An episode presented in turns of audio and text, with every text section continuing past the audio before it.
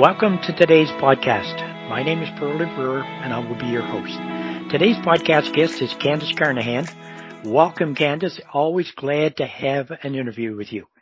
Oh, it's so nice to be invited back. I can't believe you want to hear more from me. Oh, we certainly do. Last November, you gave uh, a keynote, opening keynote address at the World Congress on Health and Safety in Sydney. Uh, before we get into talking about the message you delivered during the opening keynote, um, tell us what the experience was like for you. Did you ever imagine yourself on a, a global stage like that? You know what? This was a this was an experience that I didn't I didn't expect to feel how I ended up feeling when I when I said yes to the opportunity, to be honest with you. So I guess two parts. Did I ever imagine myself on a global stage? Absolutely. Um, you know, I'm, I'm a bit of a, the, the, the sky's the limit kind of, kind of gal. So I hoped for that. And I, and I, I envisioned that and I put that out into the universe. What I didn't envision or expect or even understand until it happened to me was what they call imposter syndrome. I hear people talking about imposter syndrome and I would always think, I don't know what that is. I have no clue what you're talking about. You know, I, I mean, I, I get the concept, but It, it just didn't resonate with me. And leading up to the event, um, for the first time in twenty-five years of speaking, my anxiety was through the roof. I was having nightmares that my leg was falling off on stage, that um, no one laughed at a joke, that I forgot to show up, that I didn't, you know, it was almost just like that, that reoccurring dream that you didn't, that you didn't graduate or you didn't, you didn't show up for your test. It was a real manifestation of, of anxiety and, and fear and feelings that I was really unfamiliar with, with feeling in anticipation for me doing my work. Um, so yeah, it, it was a, quite a ride, I have to say. So how was that feeling when you got on stage?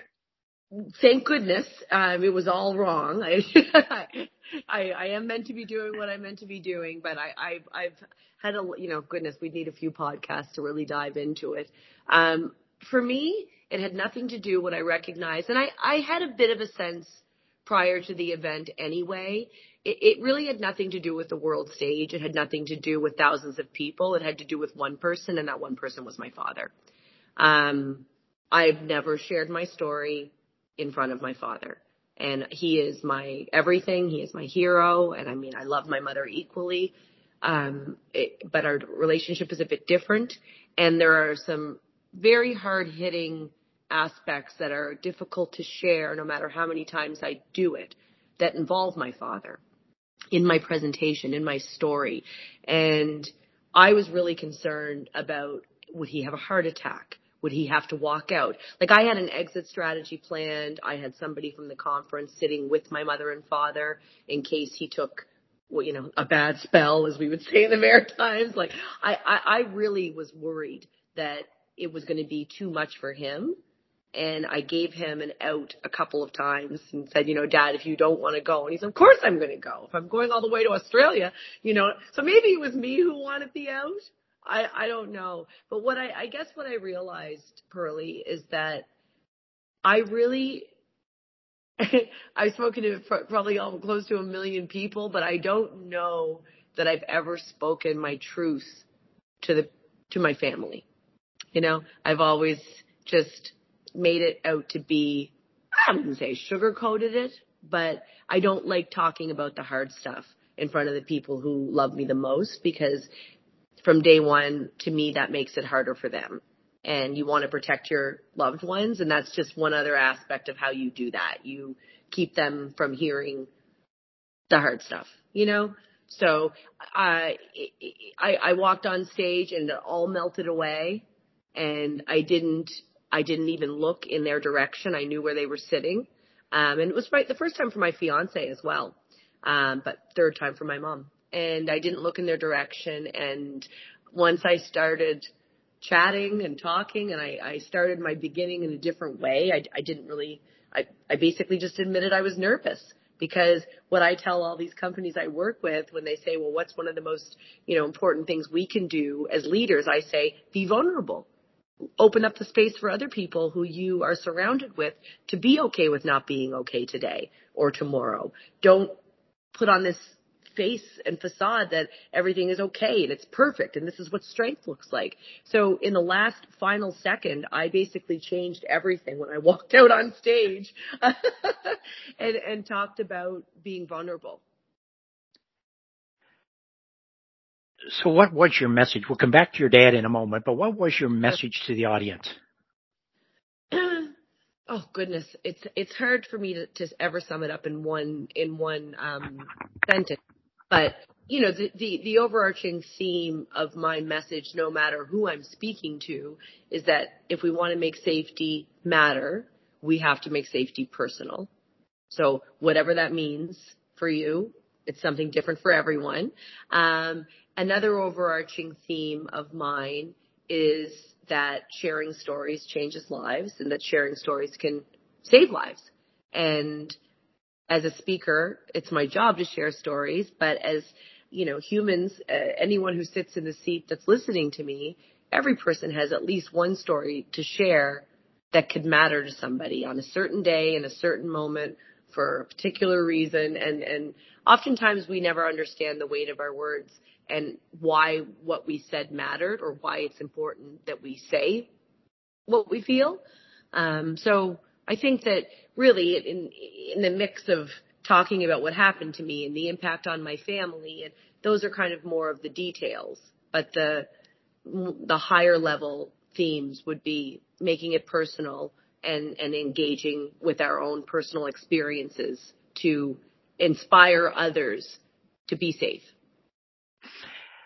Given such a diverse group, how did you decide what the message was that you would want to deliver? Mm-hmm. Well, here's the thing. What I always try to look for is what do we have in common?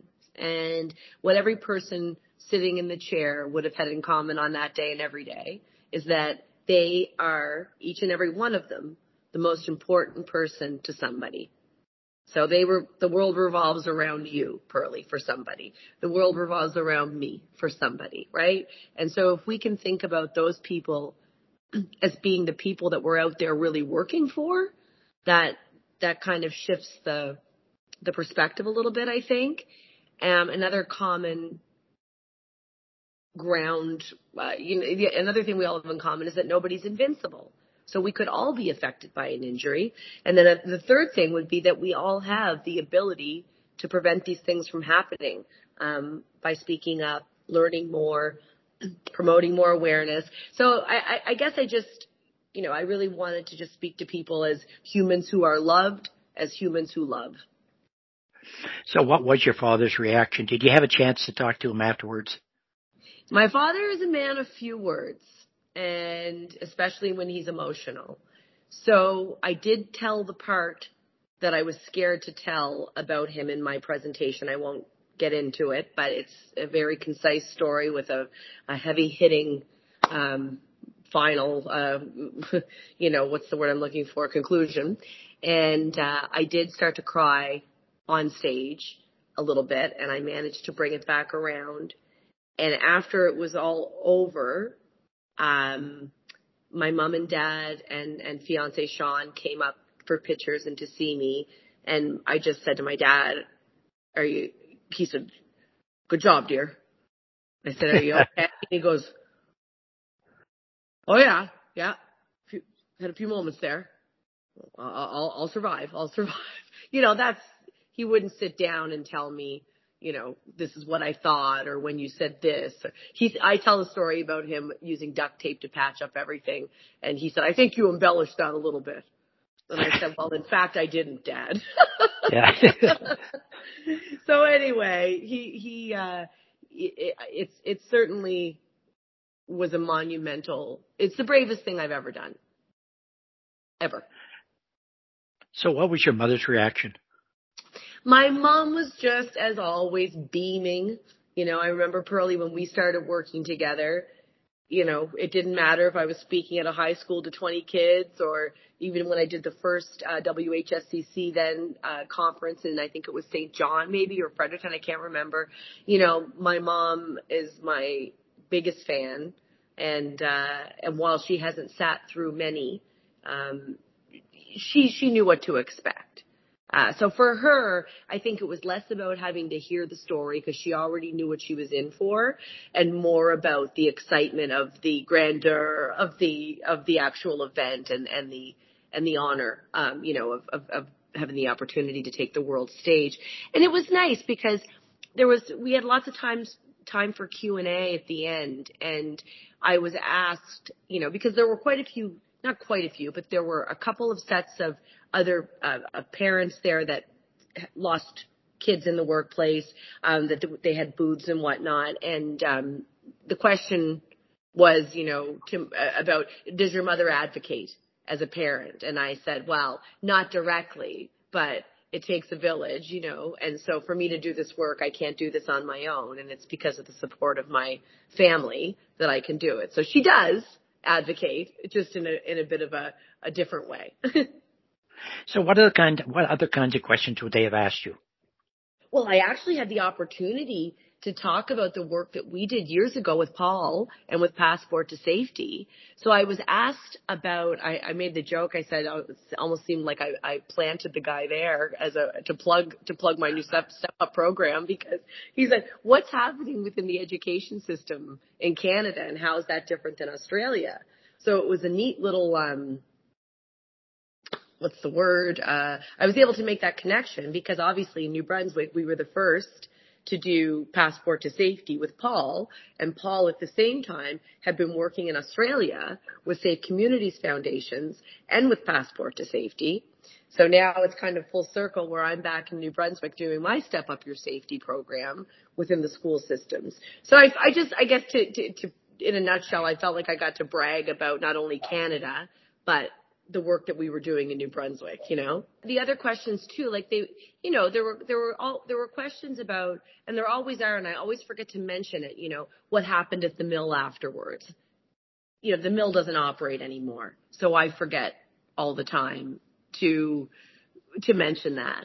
Um, you know, just questions about what, what the trends are globally, um, that we're seeing throughout the world with regard to health and safety and the attitudes. So there was, there were, there were a lot of interesting questions for sure. So now, did you have a chance to hear uh, many other presentations, other speakers while you're at the conference?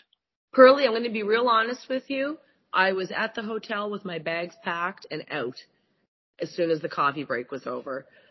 I was so stressed out about it that the minute it was over, I already had plans to be out of, you know, out of Sydney. So I got to, I did, I did go speak with uh, exhibitors um, and meet some of the people who were speaking at the event and whatnot, but I didn't, I didn't stay to listen to more presentations or anything like that. I, um, I was just so relieved that the work went over well, and I, I was, uh, I was exhausted. uh, Did you have any chance to uh, do any other presentations when you were in Australia? No, I didn't. And, and, and by design, um, I really just wanted my focus to be solely on this one presentation.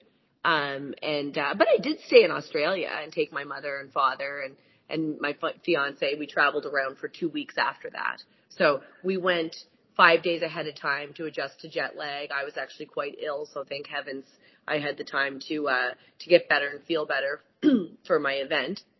But uh, but but no, I didn't do any other presentations this time around. But that's my fourth time speaking in Australia. So I've I've worked throughout the whole country um, on three different occasions. So what what's Australia like from the point of view of health and safety? You know, you always hear a lot about them. Yeah, yeah. And what they're doing. They seem to be leading edge in a lot of cases. What, what's your take on, on health and safety in Australia? Oh, yes. They're, they're, they're proactive. It's, I mean, I think if I could sum it up, I, I don't like to get too technical because it's more of a feeling as opposed to a fact. Um, but I even know from back when I was affiliated with, with Passport to Safety and Safe Communities, even then they were, um, you know, in, in, in retirement homes, they were offering padding for, for people who had mobility issues, knowing that a fall and a break or a fracture would speed up the time between then and, and them possibly passing away, right? There was a, a direct correlation between a fall and death. So they actually started offering padding. Um, I, I mean, that's just one example that I remember from a long time ago, but th- in the same vein, they seem to be um, very proactive, and they don't wait until things go wrong before they uh, they they implement new strategies um, and and whatnot. So the other thing I would say um, is that I, I think I would have to say similar to Canada. You know, you've got your big cities, but you've got a lot of rural farmland. You've got places that people have more of a country mentality. And I'm not saying that as in a, a good or bad, but a little bit maybe less conservative with regard to rules and regulations, you know. So, I, I mean, I think that in the work that I've done, I've worked within, you know, Sydney, Brisbane, Melbourne, but I've also worked in Tamsworth, Newcastle, like, you know, places that are, that are, that are smaller. And so I do see a lot of similar similarities between Australia and Canada. So a long flight to Australia, long flight back. Yeah. I'm sure you had a lot of time to think on the way back. Uh, what were your thoughts on the way back? About how oh, you followed? I was so grateful. I mean, what an amazing thing to be able to do, to have the opportunity and the, the means to, to bring your family halfway across the world for, you know, something so monumental. So, I mean, I was, I was elated. I was relieved. I was enc- so encouraged because the feedback was incredible. Um, I received so much support for my message, um, which meant a lot given the, the level of anxiety I had going into it, you know, um, and, and, and there's already been opportunities popping up for more work. Um, but yeah, I just, I just felt really, really grateful and, uh, and, and, and really, really happy. And also, like, I can't even get over it. This year, it's, you know, if I have to go do last week, I think I was speaking in six different places doing speeches, and I'm, and I'm, I'm back to the way I used to be when my father's not in the audience. Like, if I had to feel like that every time I had to do a big event, I wouldn't do this work. It would, I wouldn't be able to handle it.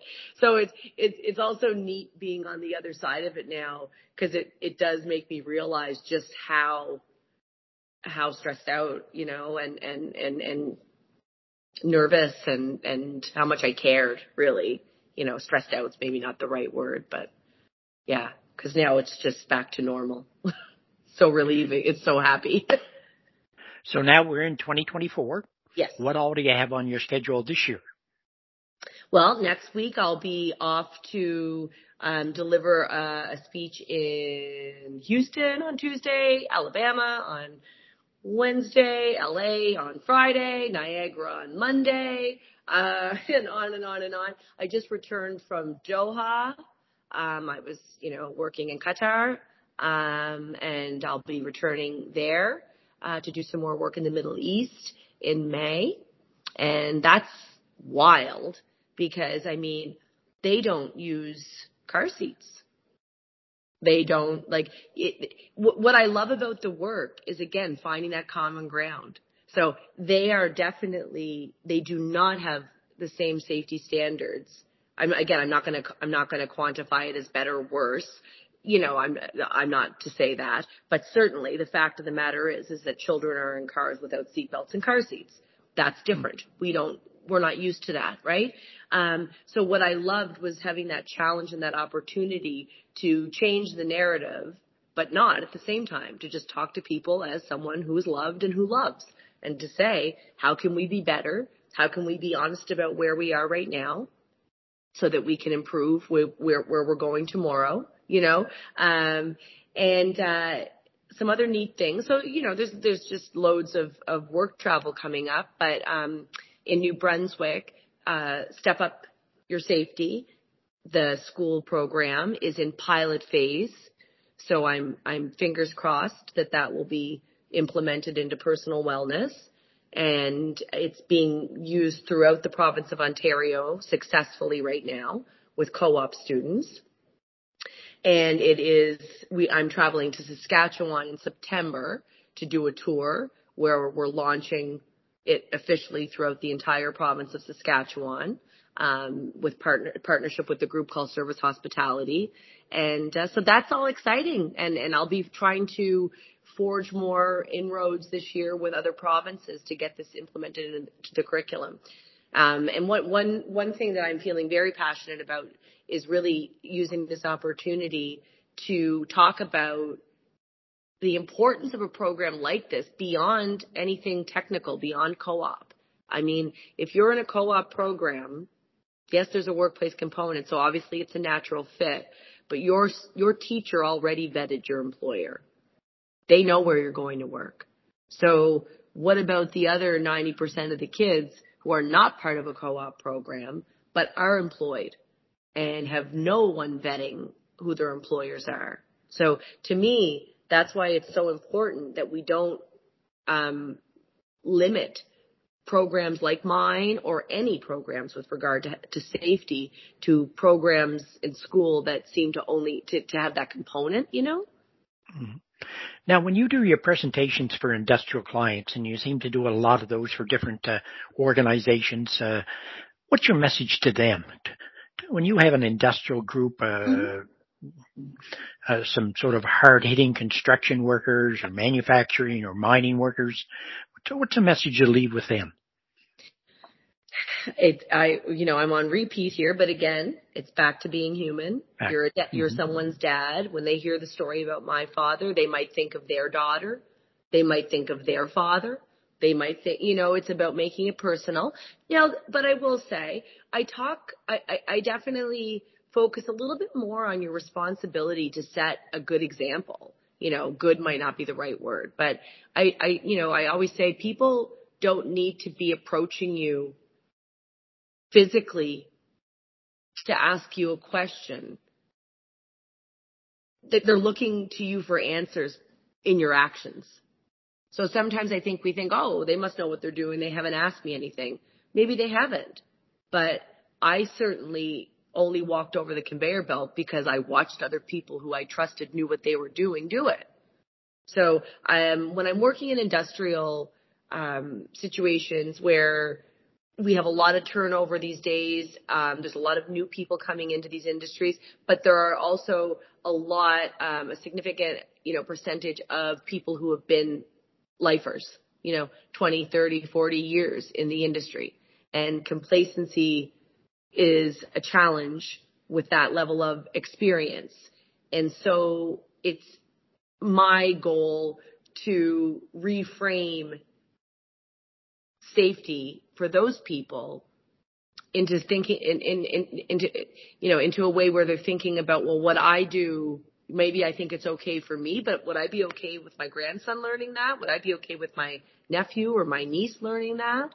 Um, you know, you, you have to think about what you're doing and how it impacts the behaviors of other people and what that, well, you know, we think of safety as an obligation, but I'm hoping and I'm feeling that it's happening more often now that we're seeing it as an opportunity more so than an obligation, an opportunity to make a difference, you know, an opportunity to, to, uh, change course, an opportunity to teach, an opportunity to learn and, um, and to really open our minds and knowing that if we're still killing three, four, five people a day that we know of in this country, my goodness, like, we still have a long way to go.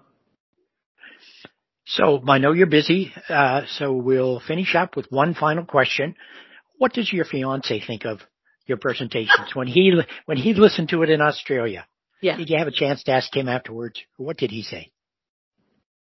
Yeah, he was he was uh, he was very proud, and I mean he's he's heard bits and snippets because he's watched me produce my videos and do online content. And so, I mean, he definitely had a sense of what I talk about, but he was, he was, I, I had a very, very massive, beautiful bouquet of flowers waiting for me um, in the room afterwards. I think it was very special for him to be there with my parents like that, and to, and to see me for the first time on, on the world stage. But, you know, he, he keeps me grounded. He doesn't, he doesn't pump my tires too much, but he, but he's very proud of me. I bet he is. Yeah. Well, look, Candace, thank you very much for taking the time to uh, to be with us today. Uh, keep up all the good work you're doing. Uh, certainly, I don't know how you do it uh, because you seem to be here, there, and everywhere, uh, but keep doing it. And uh, thank you very much for joining us on our podcast. Uh, for our listeners, we'd love to hear from you. Let us know what you think. If you have topics you'd like for us to uh, feature, you can always reach us at podcast at s s n b dot c a. Stay safe. See you next week. Thanks, Curly.